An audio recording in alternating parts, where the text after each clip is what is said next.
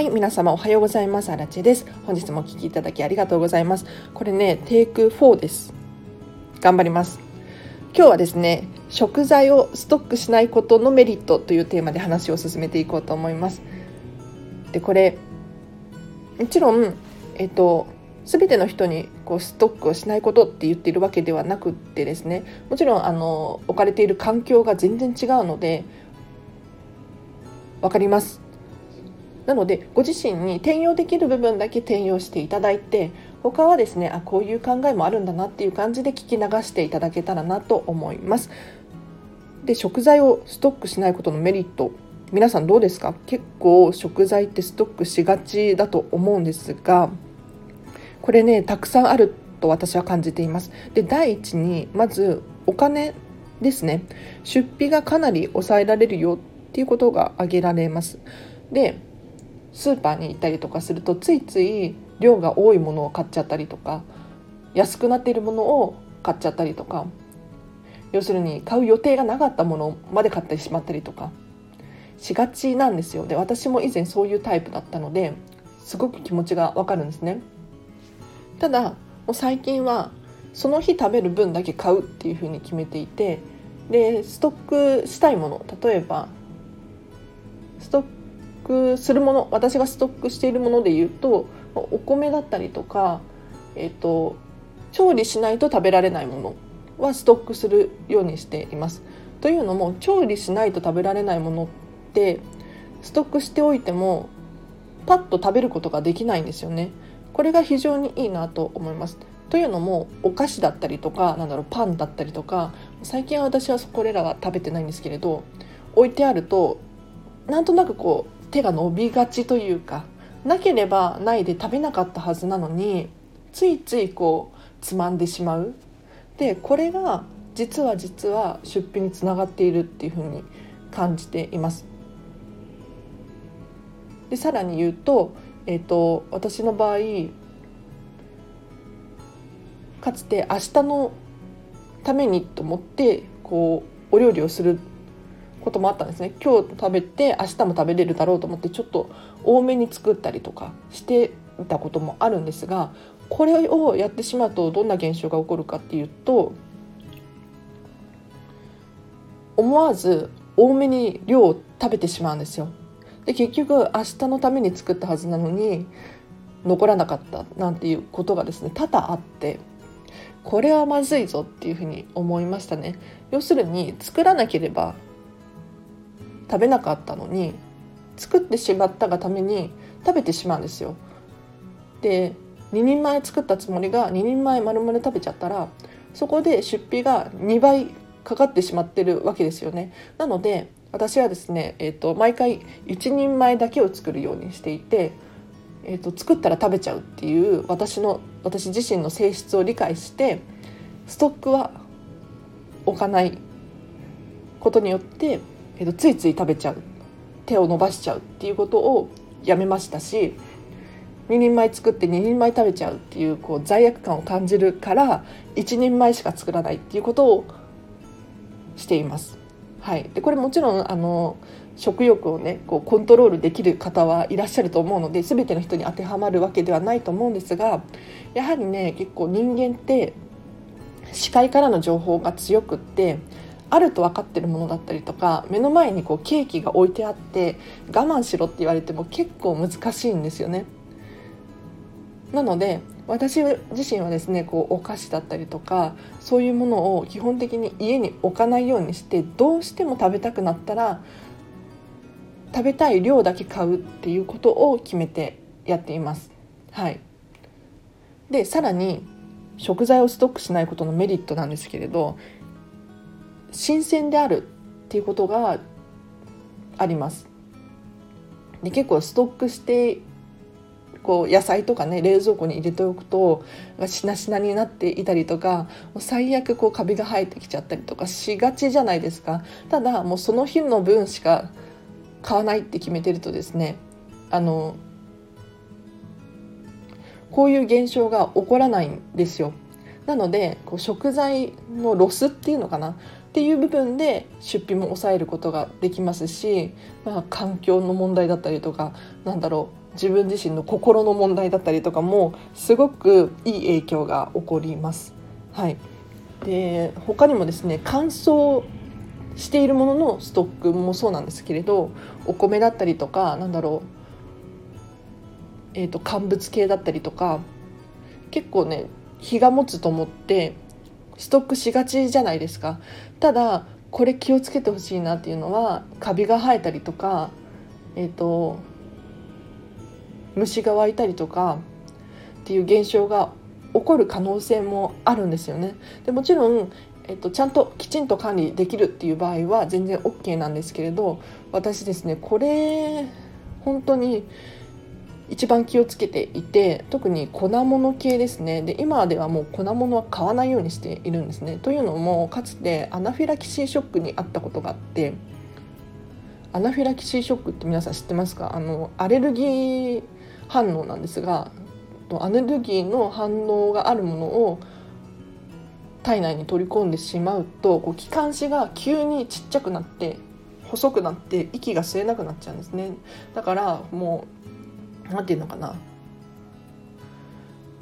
えーと、息を吸うたびにこうピーピーする肺がピーピーするというか痛いというか。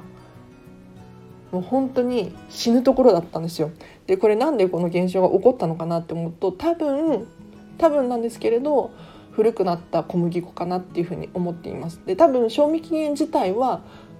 全然 OK だったと思うんですが管理が悪かったのかその虫が湧いたりとかですね。私結構アレルギーがあるのでそういうことだったんじゃないかなっていうふうに今考えると思うんですがこの事件が起こってからですね本当に粉物系は絶対に冷蔵庫に入れるって決めてでむしろもう粉物系は買わないっていうふうに決めていってですね。でそもそも粉物系ってあんまり体に良くない。要するに白い炭水化物うん漂白されているのか要するに外の食物繊維だったりとかミネラルだったりとか小麦とかにはついているはずなのにそれを省いて中の白い部分だけを取ってですね要するに糖質ですよね。糖質をダイレクトに摂取する。これってあんまり体に良くないしと思って。ちょっとこれは私のあの勝手な解釈なんですけれど。皆さんに当てはめることはできないかもしれないんですが、えーと、そういう一面もあるし古くなると虫も湧くしっていうふうに思って一切粉物系を買わなくなりましたね。でそうするとね、えーと、粉って散らかりやすいじゃないですか。もちろんあの調味料とか買います。調味料っぽい粉物とかなんだろうシナモンパウダーみたいなのを買ったりするんですけれどそうじゃなくて、えーと、小麦粉とかは買わないようにしていますね。うん、でそう賞味期限が長いと思っているものでも実は酸化したりとか乾燥したりとか、えーと、美味しさの面で考えると品質は徐々にこう劣化していくっていうふうに私は思っています。で例えば油一つとってもそうなんですよね油って賞味期限が長いじゃないですか。でここで考えてほしいのはそもそも何でこんなに賞味期限が長いのかっていうところなんですよ。で私はですね、えーと、油はかなりこだわっていてココナッツオイルかオリーブオイルかバターグラスフェッドのバターを買うようにしています。で油もですね実は目に見えないで香りもあまり変化しないので大丈夫だろうっていうふうに思いがちなんですけれどかなり酸化しやすいんですよね。で酸化するとどうなるかっていうと,、えーと、油に関してはあまり変化が起こらないので気づかずに摂取してしまうっていう現象が起こります。で気づかずに酸化したものをですね体内に取り込むと要するに体も分子でできているのでこの分子とか原子がですね体の中も酸化していってしまう。酸酸化した分子を取り入れることによって体の中も酸化してしまうみたいなイメージですね。もうこれは簡単に説明しています。はい。もうちょっと話すとめちゃめちゃ長くなっちゃうのであれ割愛するんですけれど。なので油もですね匂いも変わらないし腐ってない。って思いがちなんですけれどいやいや実は常温に置いておいたりとか日に当たったりとか光に当たったりすると結構酸化しがちなので古い油を使うっていうのは割と危険なんですよね。でこれってすぐには症状は現れなくってこう徐々にこう蓄積された症状というか例えばなんだろう酸化したものを取り組んで取り込んでその酸化した体を補おうとしてなんだろうな肌の抗酸化物質っていうのかなが使われてしまって本当は皮膚だったりとか顔のしみしわそばかすだったりとかこういうのを防ぐ予定だったのに体内に悪いものが入ってきたからそれを守ろうとしてしまうことによって、えーと、肌のしみしわそばかすの原因になったりとか。もちろんいろんな要因はあるんですけれどそういう一面もあったりするんですよね。この回ちょっと長くなりそうだな。ちょっともうしばもうしばらくお付き合いいただけると嬉しいんですが要するに使い切れる量油とかもそうなんですけれど、えーと、使い回せる量っていうのかな。その頻繁に新しいものを買えるようにしておくと新鮮なものを新鮮なうちに食べることができるのでそれがやはり体にいいなっていうふうに思います。で食品とかも食品というか、えーと、お野菜とか果物とかもそうだと思うんですけれど果物はま熟した方が美味しいのかもしれないですがあの古くなったものを食べるよりも新鮮なものを食べたりとかした方が美味しいですよねお米とかも新米とかって言うじゃないですかやはりねこう乾燥しきっちゃうとあまりね味とかも良くなくなってくるのでそういった面でもですね是非ストックをしないっていうことがですね本当におすすめです。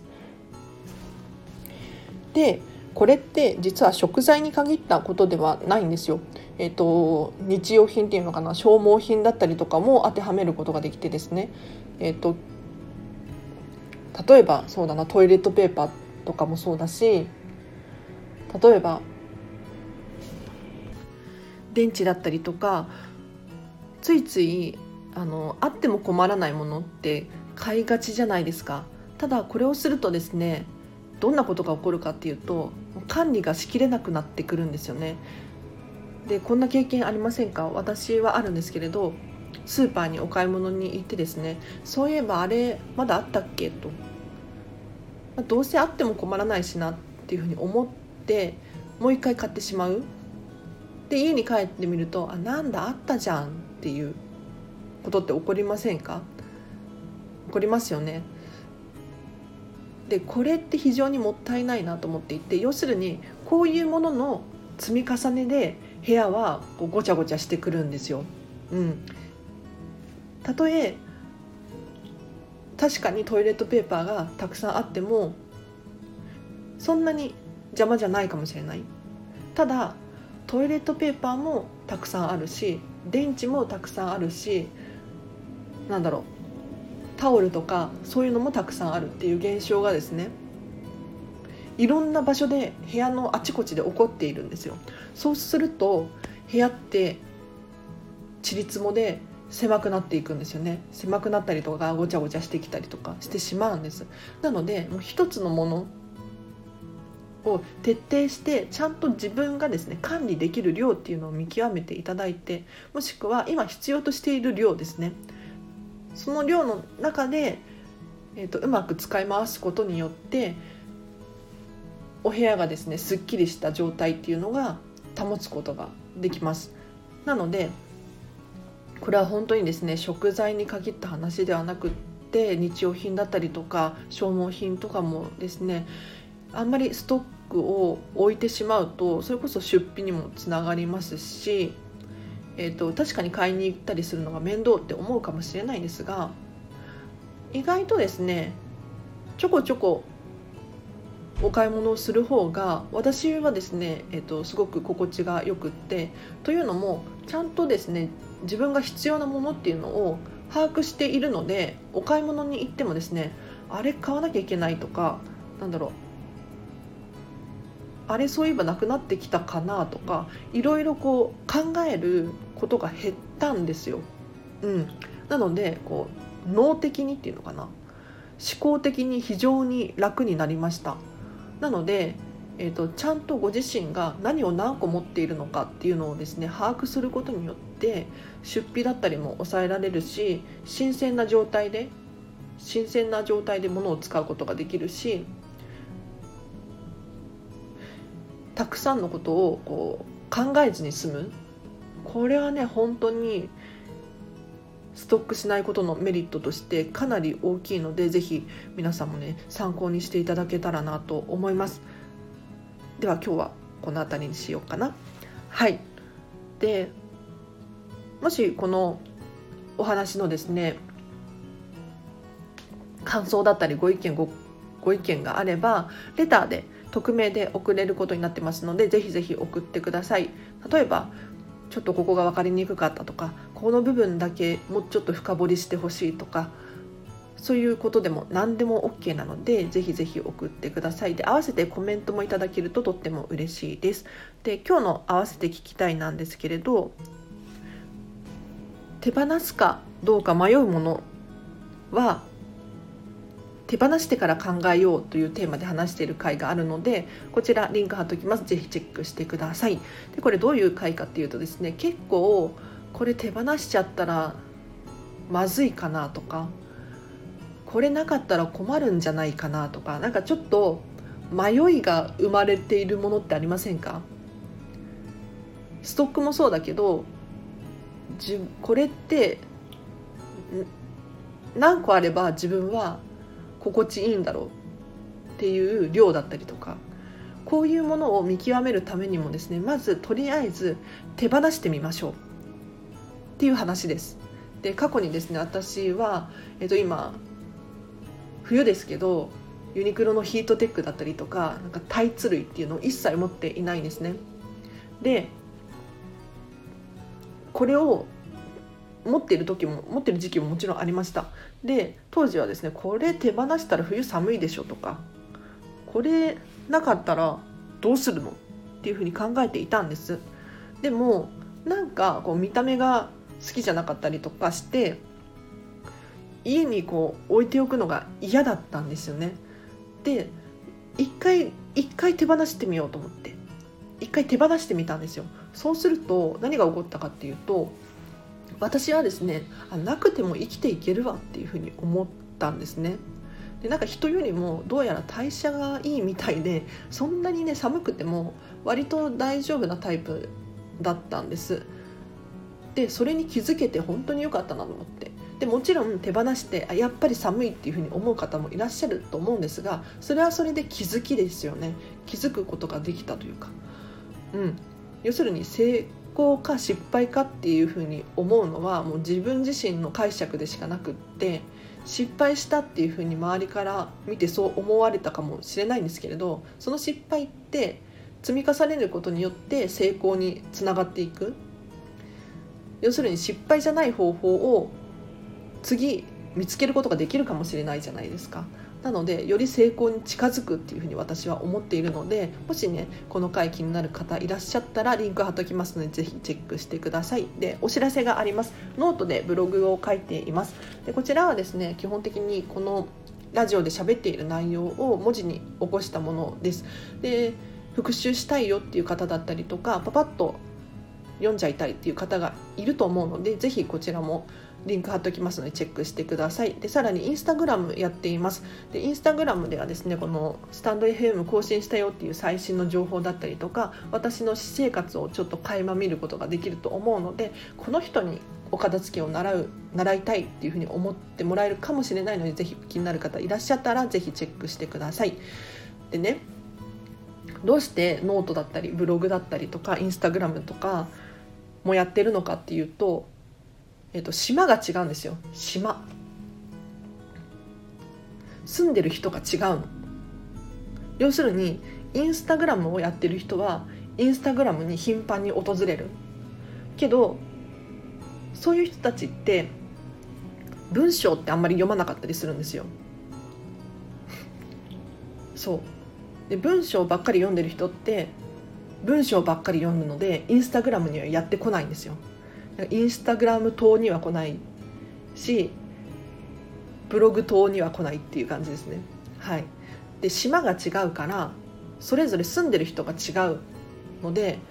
えーと、私がこうこんまり流片付けコンサルタントあ見習いですけどやってますっていうのをですね、えーと、このスタンド FM だけでやってしまうとこのスタンド FM 島に住んでる人しか届かないんですよ。ただ島を変えてインスタグラムだったりブログだったりそうなんですが島を変えることによってようやく出会える人たちっていうのがいるんですね。なので私はこうやって住み分けっていうのかなあのいろんな分野でこう一応やっているんです。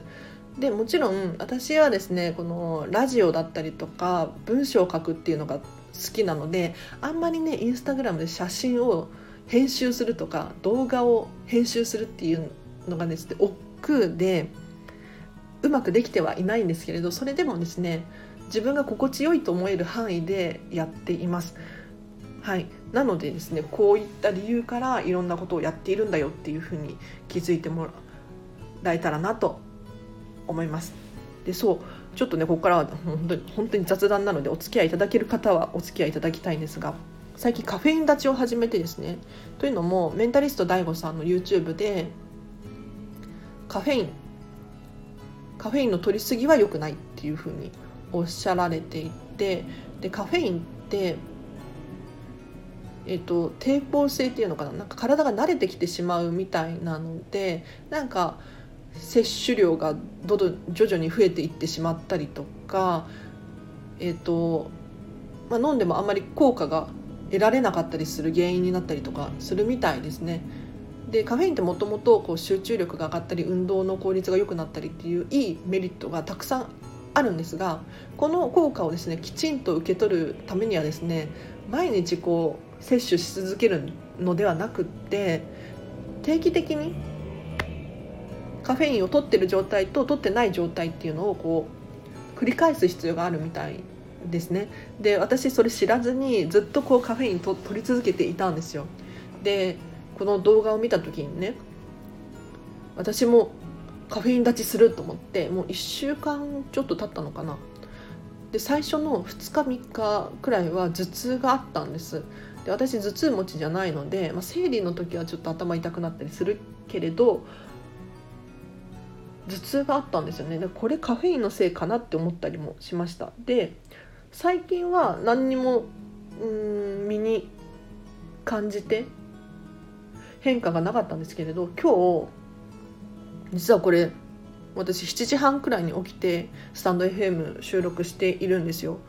でこんなことねありえないんですよ。私大体8時半くらいにぬくぬく起き始めてで昨日の夜も遅かったのでこんなにね早く起きると思ってなかったんですけど結構今もね目がパッチリしてるんですね。うんすっきり起きれてるんですよ。これもしかしたらカフェイン立ちのおかげかななんて思ったりして。でもうちょっともうちょっとだけ続けようと思いますカフェインたち、うん、ででもねもう言ってもね本当にコーヒーが飲みたいんですもこれ本当に中毒かなって思ったりするんですけどコーヒーが飲みたいの。コーヒーを飲ませてほしい。コーヒーがこんなにね恋しいと思わなかったですね。だから私コーヒーミルを持っていてコーヒー豆をですねカリカリして、えーとコトコトしてなんか部屋中がこうコーヒーの香りになる瞬間がもう大好きなので毎日毎日こうコーヒーを飲んでたんですけれどなんかそれがなんかできなくなってすごく悲しい。ただ、まあ、今は、えーと、集中的にコーヒーコーヒーじゃないカフェイン立ちをしなければならないと思っているのであれなんですがまあこの期間が終わったらもうちょっと緩くして定期的にこうコーヒーを飲むっていう感じにして変えていこうかなと思ってます。でなんかこれも知識ですよね。うん。要するに自分の中ではある程度知識はあったんだけれども実はこういう情報もあるよっていう知識を手に入れたことによってあそうなんだと。なんか新しい気づきを得ることができて本当に面白いです。で実はこの今日の食材をストックしないことのメリットっていうテーマで話をさせていただいたんですが実は、えっと、私の中にあった知識をもとに喋っていますが昨日ですねえっとミニマリストたけるさんの月10万円でより豊かに暮らすミニマリスト整理術っていう本を読んでですねその中にも同じような内容が書かれていたんですよ。で同じような内容なんですがやはり視点が違うというか違う考え方の持ってる人の同じような内容だったので少しね新しい情報が入ってくるんですね。でそうしたことによって私自身の知識がこう深まったことによって今日はこの回で喋らさせていただきました。なので今ご自身が持っている知識とかもですね違う人からの情報だったりとか逆に反対の意見だったりとかこういうのも手に入れることによってようやく知識が深まるなと思うので是非皆さんもですねいろんな知識を受け取るっていうのは本当におすすめなので、えっと、お片付けに関してはですねこの私のチャンネルも聞きつつ他の方のチャンネルだったりとかも聞いていただけると多分かなりやる気になったりとか参考になるんじゃないかなと思います。では本日もお聴きいただきありがとうございました。だいぶ雑談が長いですね。はい。でもね、ただね、えーと、このスタンド FM に関しては倍速で再生ができたりとかするので意外とね毎日10分とかで更新を今までしていたんですけれど10分って私もいろんなラジオ聞いてた聞いているので分かるんですがあっという間なんですよ。10分を倍速で聞くと5分じゃないですか。で5分ってこう例えば通勤時間とかに聞いちゃうとあっという間にね流れていっちゃうんですよね。であもう終わっちゃったとかで終わっちゃうとまた聞きたいものを探してこう聞き直すっていうことが必要なので意外と手間だったりとかするんですよね。だったらもうずっと聞き続けて聞き続けたいっていうふうに思う方もいらっしゃるかもしれないのでこうやってちょっと実験的に長い回を最近は始めました。どうですかね？長い回と短い回両方多分やっていくと思うんですけれどちょっと今試しにやっています。で昨日の真夜中にですね3時3時くらいかな？2時半くらいだったっけ？忘れちゃった。に、えーと、と昨日放送したんですね一つ。でこれは昨日の回を遡って聞いていただけたらなと思うんですがこれ昨日の真夜中の本当2時半とか3時くらいに更新したんですがもうすでに7回くらい聞かれてるんですよ。で私がさっき7時半朝7時半くらいにチェックした時点で7回くらい聞かれてるんですよね。これすごいなと思って。えーと、こんなにね30分くらい喋っている回をダラダラ喋っている回をですねダラダラじゃない本気で本気でダラダラ喋っている回、はい、をですねあ7回も聞いてもらえたんだって思って本当に嬉しいです。で最近もまたフォロワーさんが増えていて本当にお聞きいただきありがとうございます。でフォロワーさんが増えてるからといって皆さんが皆さんこう毎回聞いてくれるわけではないですよねもちろん。中には毎回聞いてくださっている方もいらっしゃるんですけれど本当にねもう皆さんのタイミングで聞いていただけたらなと思っています。なので、えっと、同じ話を繰り返したりとかこのチャンネルではしているんですけれど、えっと、皆さんがですね過去をこう遡ってみたりとかってあんまりしないじゃないですか。結構私も面倒くさくって遡って人のチャンネルをですね聞くっていうことはあんまりしないんですけれどこれがですねえっ、と過去にももしかしたら同じ内容を話しているかもしれないんですが初めて聞く方もいらっしゃるんですよね。で2回目だよっていう方もですねこう復習になったりとかするんですよ。なのでやはりね同じ話をですね何回も丁寧にするって非常に大切だなっていうのは感じていますなのでまあそういうのがちょっとあんまり好きじゃないっていう方はですねこのチャンネルはそういうチャンネルなんだっていうことを理解した上で、まあ、また聞いていただけるのかわからないですけれどご理解いただけたらなと思います。でもう30分経っちゃいましたね。なんかいくらでも喋れますね。はい。なんか朝だからかわかんないけどうん。脳が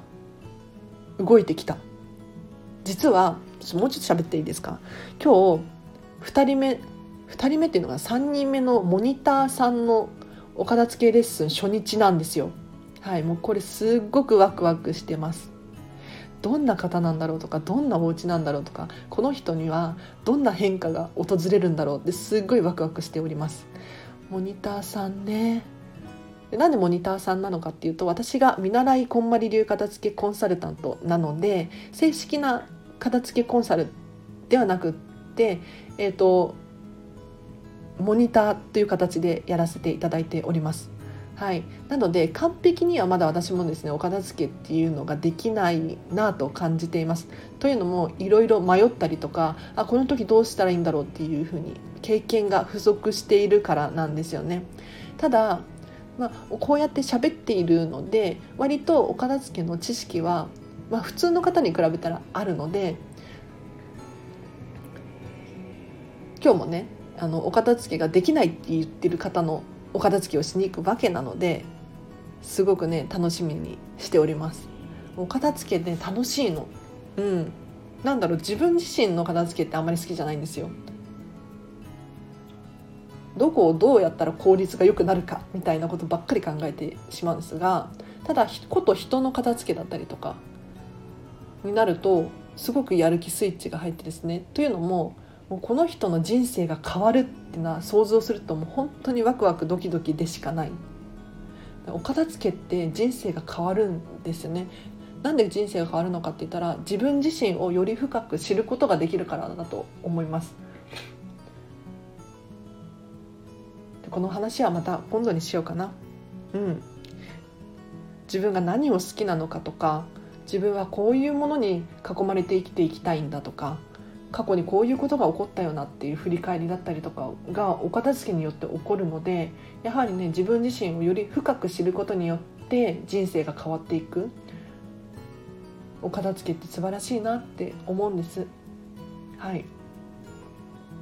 ということで雑談も長くなりましたがこのチャンネルではですね見習いこんまり流片付けコンサルタントである私がもっとお片付けがしたくなるそんな理由や効果メリットについて話をしておりますのでまた今日の夜もやるかな、えーと、毎日更新しております。で基本的には朝と夜2回やるんですけれど、まあ、1回の時もありますね。うん。ただ毎日は更新していますのでぜひぜひこのチャンネルフォローしていただいてまた出会えるととっても嬉しいです。では本日も長々とお付き合いいただきありがとうございました。今日もハッピーな一日を一緒に過ごしましょう。あらでした。バイバーイ。